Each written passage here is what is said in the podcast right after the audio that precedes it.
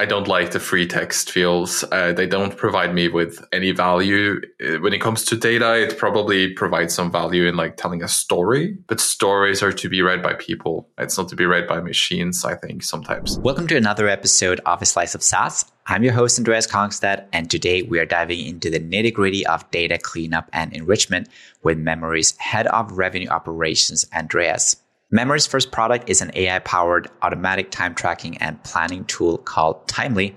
And Andreas will be sharing his insights on the challenges of managing messy data, the importance of manual enrichment, and the role of audits in streamlining operations. So if you're looking to understand the complexities of data management, optimizing your tech stack, and driving growth, this episode is one you definitely want to check out. So let's get started. So, Andreas, you've described yourself as being the cleanup guy within uh, revenue operations. So, what's up with that that role description?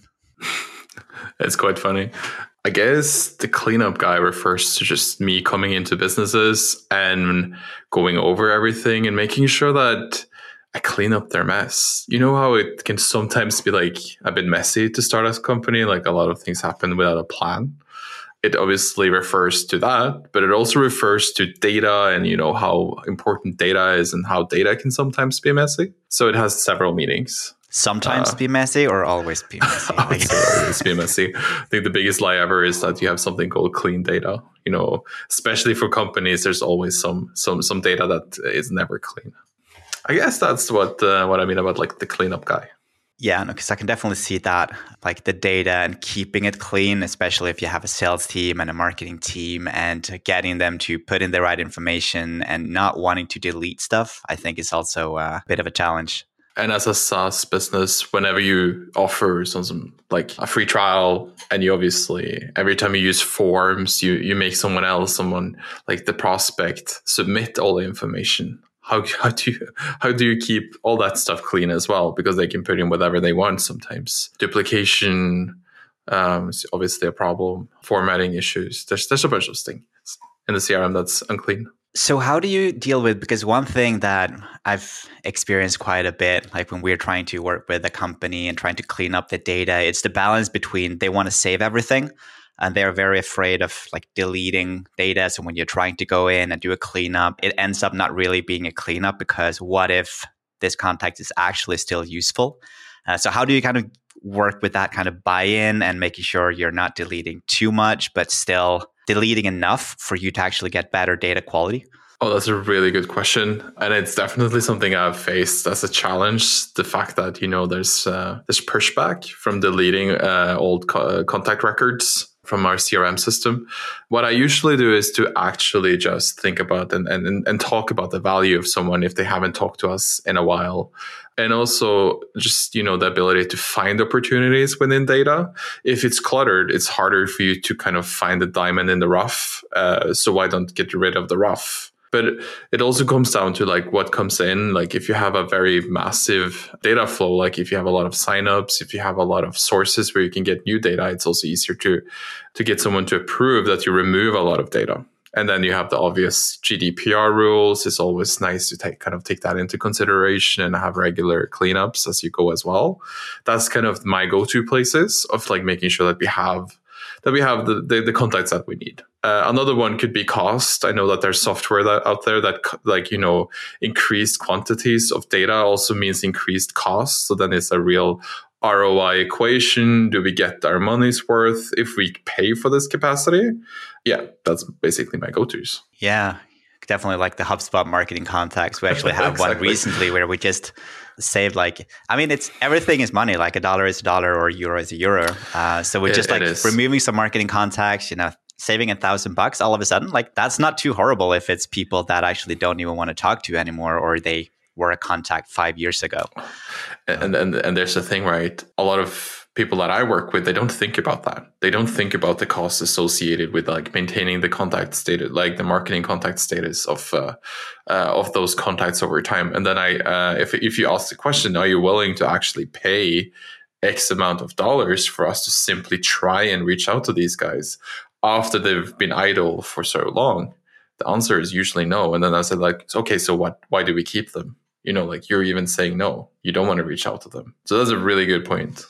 Yeah. I mean, like in, in the grand scheme of things, like there needs to be more, I guess, than just saving a few euros here and there. But still, I, th- I think it's still, it's still a valid point that combined with actually having relevant context so you don't waste time digging into people that no longer work at the company that bounced two years ago. So I think there's a lot of kind of time waste as well.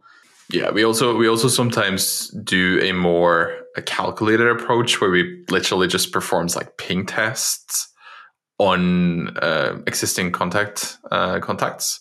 So it comes back and tells us who is actually no longer receiving emails. It could indicate that someone has left the company. That's also very useful to kind of figure out how to get rid of unnecessary capacity from your CRM. Because then if if the if the email don't even exist anymore, it's like there is simply zero reason for you to keep that unless there's some data attached to that record, for instance. So do you also work a lot with because of course you have the part where you like clean up as in removing uh, like uh, you know but there would also be a part where you would actually be able to enrich data. So it's not just about removing stuff but also potentially adding more. So is that something you're doing and if so like what, how do you typically do that? So enrichment is a very interesting inter- interesting topic and something that I've definitely battled with for a long time. Uh, again, I would love enrichment to work in all cases. I would say go to go to places that I look for enrichment today would be uh, obviously the HubSpot Insight database. We use that, uh, so the enrichment then comes through through that, and then we have what is it called? Oh my god, so Andreas had to go and do a little bit of research there for us to actually uh, give you the right answer to the tool. So Andreas, are you ready to uh, give us the secret tool that you're using for your data enrichment, or maybe not that secret anymore? no, it's, it's, I don't think it's a big secret either. Like, um, so I guess a very typical tool to use is Clearbit. At least that's something that we've developed with. Uh, we also use the HubSpot Insight database, and what these tools usually have in common is, that they they they all rely on publicly available data, and that publicly available data doesn't always include all the, the companies that you want. It doesn't. It usually relies on the domain that someone gives you while they sign up, let's say through a form, and that domain simply might not exist in a database that also has all the other data that you need. So my my experience with enrichment that it usually lacks the stuff that I need. So I need some kind of manual enrichment. And in most cases, enrichment also happens between objects in the CRM, for instance. You might have uh, information about a company that you would like to have on contact. You might have, you know, information about a custom object that you would like on a different object. So enrichment for me happens on um, signups and contact creation and that type of stuff, but it also happens across objects as well. And that's where I try and kind of always fill in the gaps. And then there's risk involved with doing that as well. Like, can you just assume that just because a company is located at a place, that uh, the contact is also located in that place? So that's kind of some of the some of the things that I've done with enrichment lately. That yeah, it's a bit challenging. And how do you kind of balance the, the automatic parts and the, the manual bits? Because of course, like you can go in on every single contact and like do your little Google thing, but uh, I guess that's not really a very good like scalable solution in the end. So how do you balance that? You, you, I would say you prioritize. You would say like what source is in your mind the most accurate one? Is it, for instance, the enrichment tool? Is it what someone tells you? Let's say let, let's take something easy as like an industry industry field. Industry is also something that you is about like what do I perceive myself as? You know do i do i provide uh, software for healthcare? Am i then in the software industry or am i in the healthcare industry for instance? That could be a challenge. So it also really like it has to go back to like how do you prioritize? What is most important? Is it what the database you enriched from tells you that this contact is associated with? Or is it what they told you let's say during their sign up that they did? Or is it what your sales team actually put into your crm manually after their first uh, introduction call you know that's three different sources of the same data input but you can then prioritize which one is most important. In case there's like multiple inputs then you can decide which one kind of wins uh, that battle. And that's the way that i do it. That's kind of like just having that clear prioritization of where you collect the data from. Yeah and then you also need to balance like the because you can ask a lot of questions you can have the sales team answer a lot of questions but of course that's not always that easy. Uh, and especially I think with free text fields, uh, like having customers and sales reps having free text stuff that is a recipe for sometimes really interesting stuff, but usually a lot of bad data with not very useful information. Or do you agree oh, with that or not? Yeah, you, yeah, yeah. I, I totally, heard that, oh. No, no, no, no. Yeah. I, I, I, don't like the free text fields. Uh, they don't provide me with any value. Uh, when it comes to data, it probably provides some value in like telling a story, but stories are to be read by people. It's not to be read by machines, I think, sometimes. So, especially when it comes to data collection enrichment, it's important to kind of transform that type of, you know, the story that you, you hear from someone into data points. So, let's say using a playbook, for instance, is much more valuable than simply having notes because you can also you know have playbooks that where you collect property fields as well. Obviously now talking very much from a HubSpot context here. So how do you use like do you mentioned playbooks here so how would you typically use that i guess from kind of a sales perspective or is it sales service? Is it everything or what would be the typical yeah but i even I, I use playbooks a lot actually. Like we, we use playbooks to, you know, after meetings, if you have demos with, with the prospects, they use playbooks to simply enrich uh, contact records as part of, you know, a, a very, very atypical uh, demo. But playbooks is something also me as a head of RevOps use because I can use it to kind of enrich contacts and go through my cleanup structures.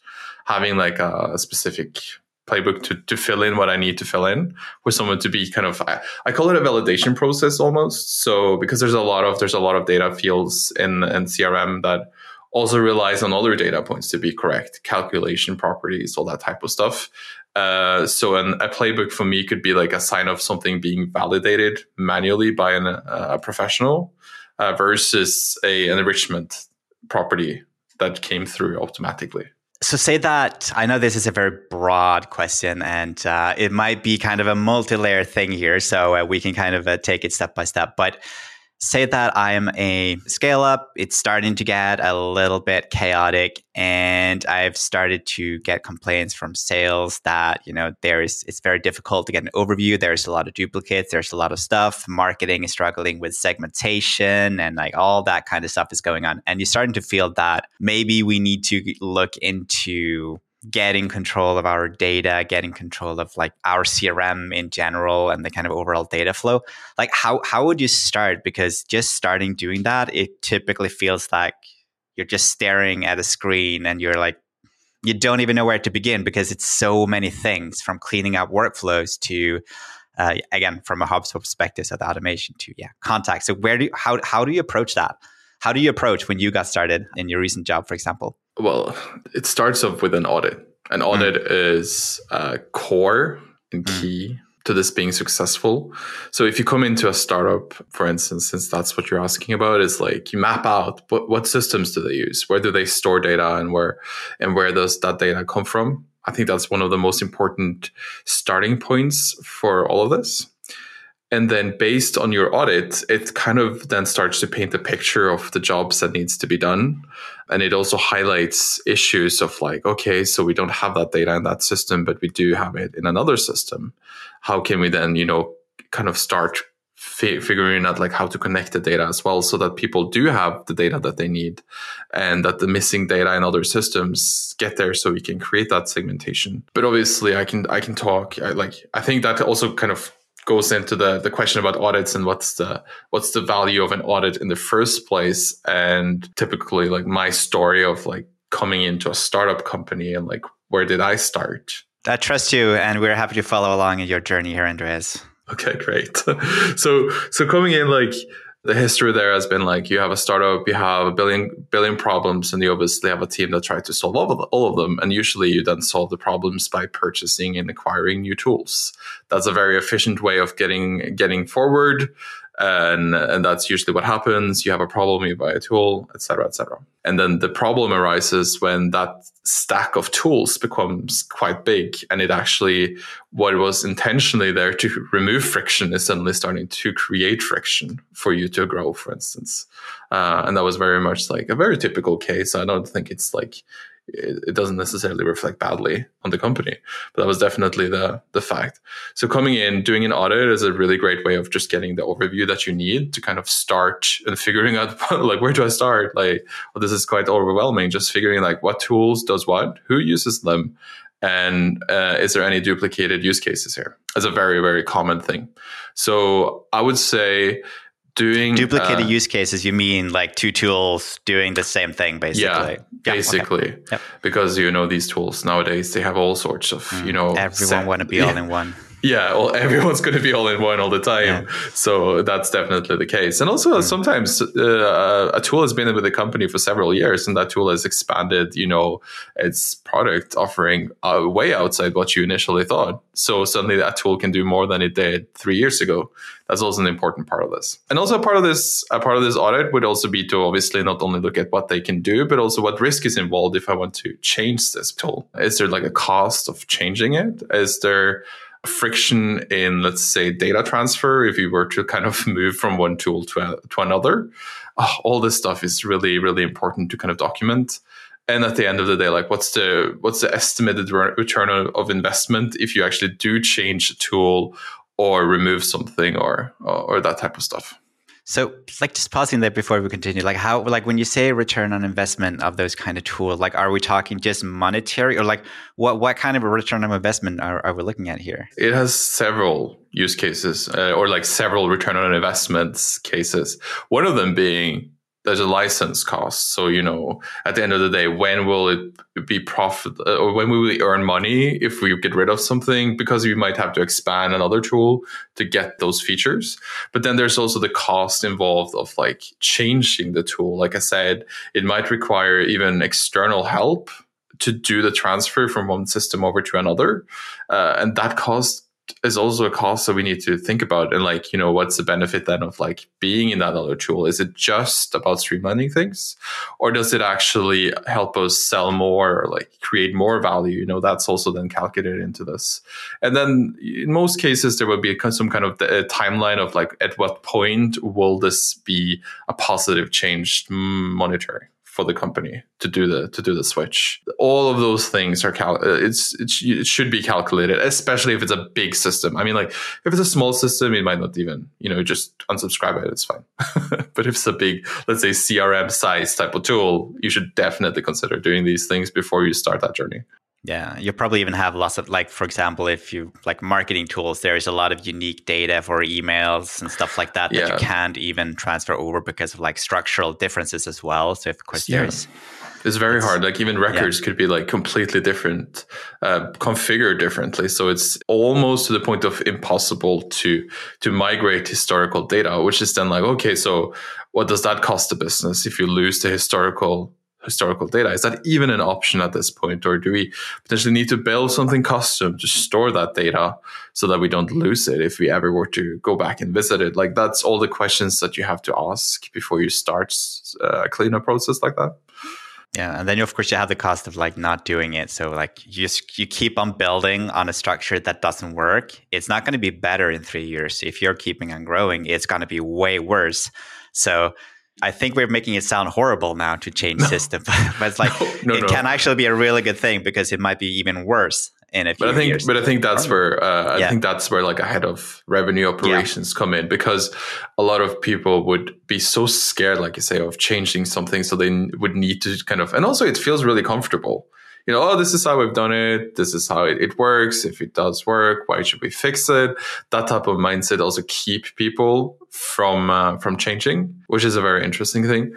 Another thing that I've personally experienced that is very important when you think about this is that for you to actually go in and talk to people that use the different systems that you have in the business, um, you need to understand how they use things because their view of what a tool needs to be is very different from what I need it to be, for instance. And I've experienced that a lot.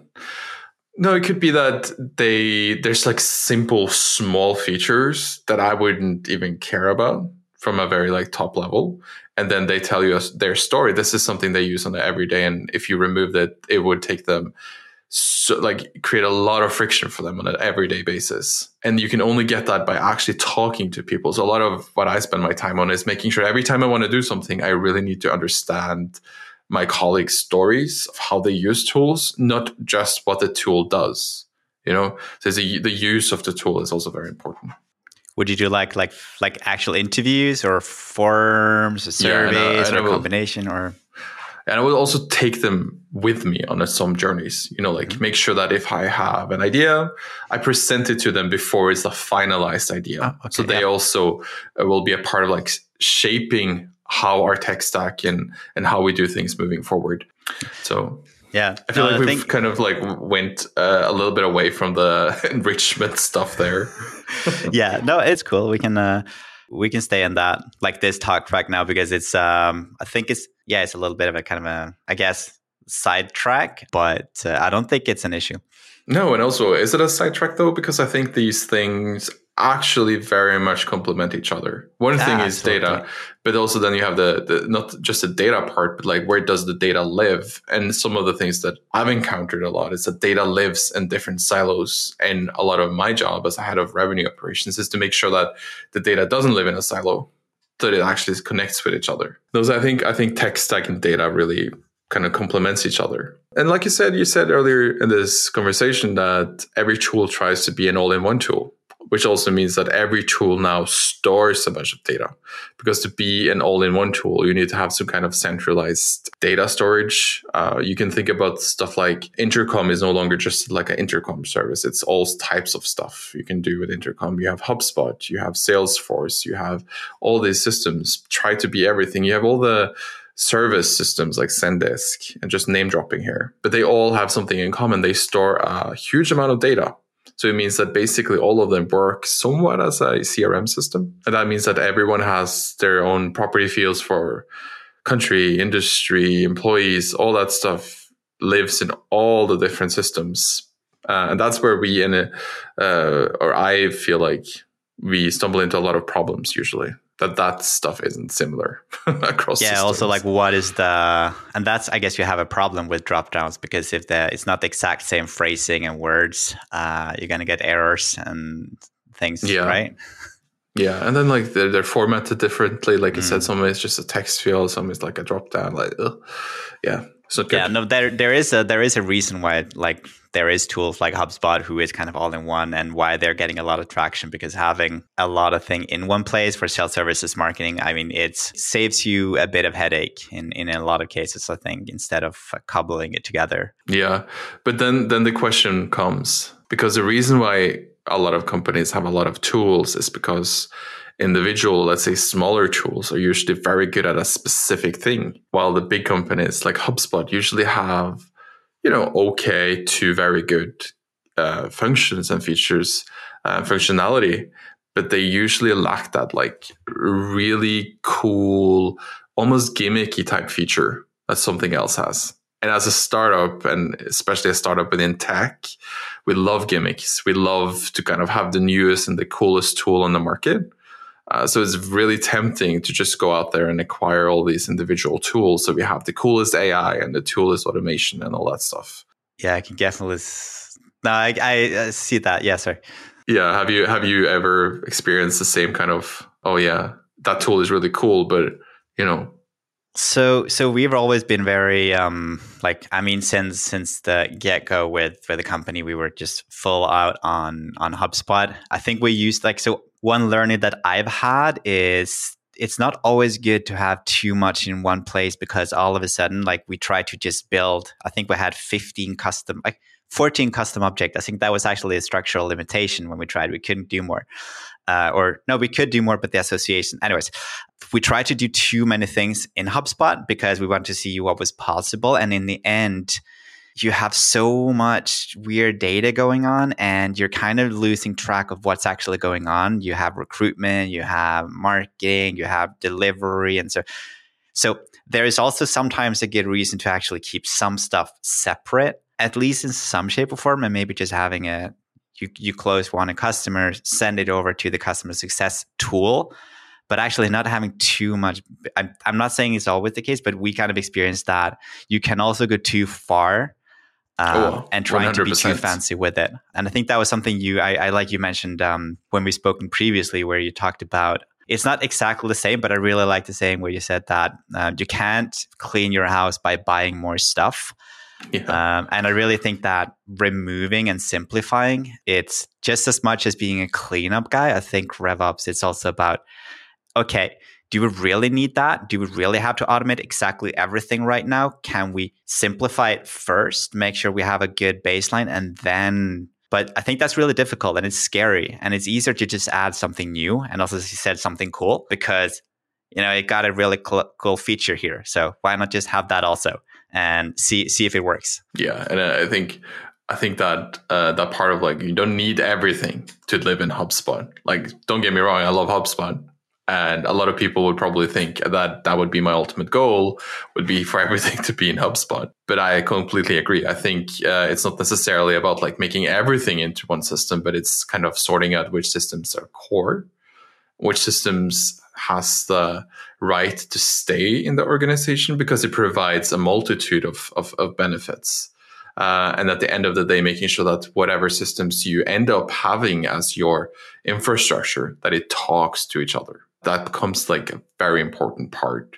Is the communication and interconnection between systems almost more than uh, than, than features sometimes something that we also do a lot the companies just think about like a SaaS company, like integrations and like how you connect to other things is super important, like a uh, like an ecosystem. Yeah, that's definitely a, like a separate like the integration part, and we do experience that as well. And and sometimes it is really important, but in a lot of cases, it's especially for like depending on your size. If you're really small it might not be as important but if you get up to volume of course it's getting more and more important with uh, with integrations and and things like that as well. But yeah no it's a really interesting topic and i think it's something that is coming a lot more in europe as well with the whole revenue operation and streamlining operations and not just doing more stuff all the time but actually stopping and thinking a little bit and saying okay if we would start over from zero would we still have all those 200 tools uh, knowing what we knew now?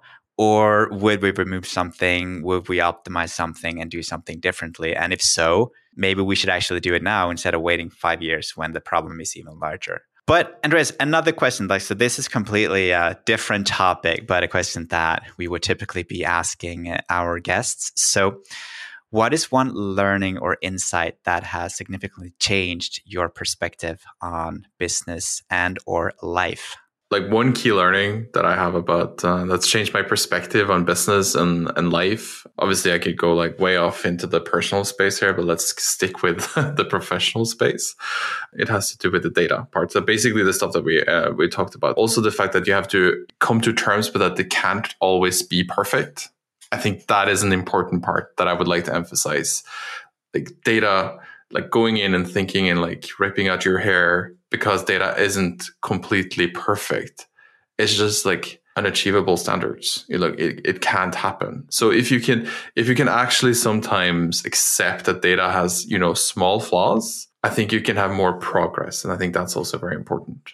If that made sense to anyone listening, because you can get too stuck in like what going too deep into a rabbit hole of like making something perfect and then you can skip out on all the benefits of also having progress yeah, and get yeah, I, I I definitely see what you're saying there. Like, and I think it goes for so many different things that you're trying to get past the point where ROI or however we want to phrase it on actually doing even more. It's getting to kind of a I'm I'm I'm missing the English word for it, but less and less valuable. So you need to find the point where where is it good enough and being fine with that. That doesn't mean that you can just ignore it forever. It just means that this is good enough. So let's try to keep it there. Uh, and as we talked about, having different strategies for for for maintaining it at that level, but not trying to feel bad about it not being perfect. Yeah, I think that's yeah, that's a very specific thing. Just like set set put uh, put in a goal, set set a goal, and when the goal is achieved, move on. Yeah, I love it. So, so Andres, where can people go to find out more about you? I know you're starting to be a little bit more active on on LinkedIn, uh, but yeah, where, yeah, where can we would, find you? yeah, so definitely LinkedIn. You can find me on. Um, that's usually my my preferred social media. I also work uh, at uh, Memory or Timely, depends how you how you look at it, as the head of uh, revenue operations. So that's kind of where you can find me in a professional context. I also do some consulting freelance on the side. Uh, if you would ever want me to kind of do something in lines of what we've talked about today, that's something I'm open for. But yeah, that's that's basically where where I'm at. Yeah, awesome. Yeah, and with Timely, like it's a it's a kick-ass time logging tool, uh, right? So if you ever need any kind of uh, yeah, time yeah. tracking or logging as a consultancy, that's uh, very very hopefully a very typical tool that everyone listening to this might be familiar with, like making sure that you check and find those hours, those billable hours. Uh, is very important. Great. No, so thank you very much for uh, for your time today, Andreas. It's been an absolute pleasure, and uh, yeah, hopefully we can do a follow up in, in six month time and see if we still have any hair left, or we're just uh, too deep in the world with the data. No, it's a frustrating and uh, fun endeavor. I think in general, the, the never ending is a good word. Yeah, that that's it. Like a lot of things in life, right? But that's what yeah. makes it interesting. Okay, thank you for having me. That was uh, was much. really fun for me as well, and could probably like I tried to stay on topic, but probably so much stuff we could talk about. Yeah, um, but that's that's the thing. It's always, and that's also why we'd rather have more sessions potentially than than having one. But anyway, Chris, let's leave it at that, and uh, yeah, have a great evening. Yeah, you too. Thank you for turning into this episode of A Slice of SaaS. I hope you found Andreas' insights on data cleanup, enrichment, and streamlining operations to be valuable to you. And if you enjoyed this episode, please consider giving us a five star rating so that more people can find this podcast. I really appreciate your help. Until next time.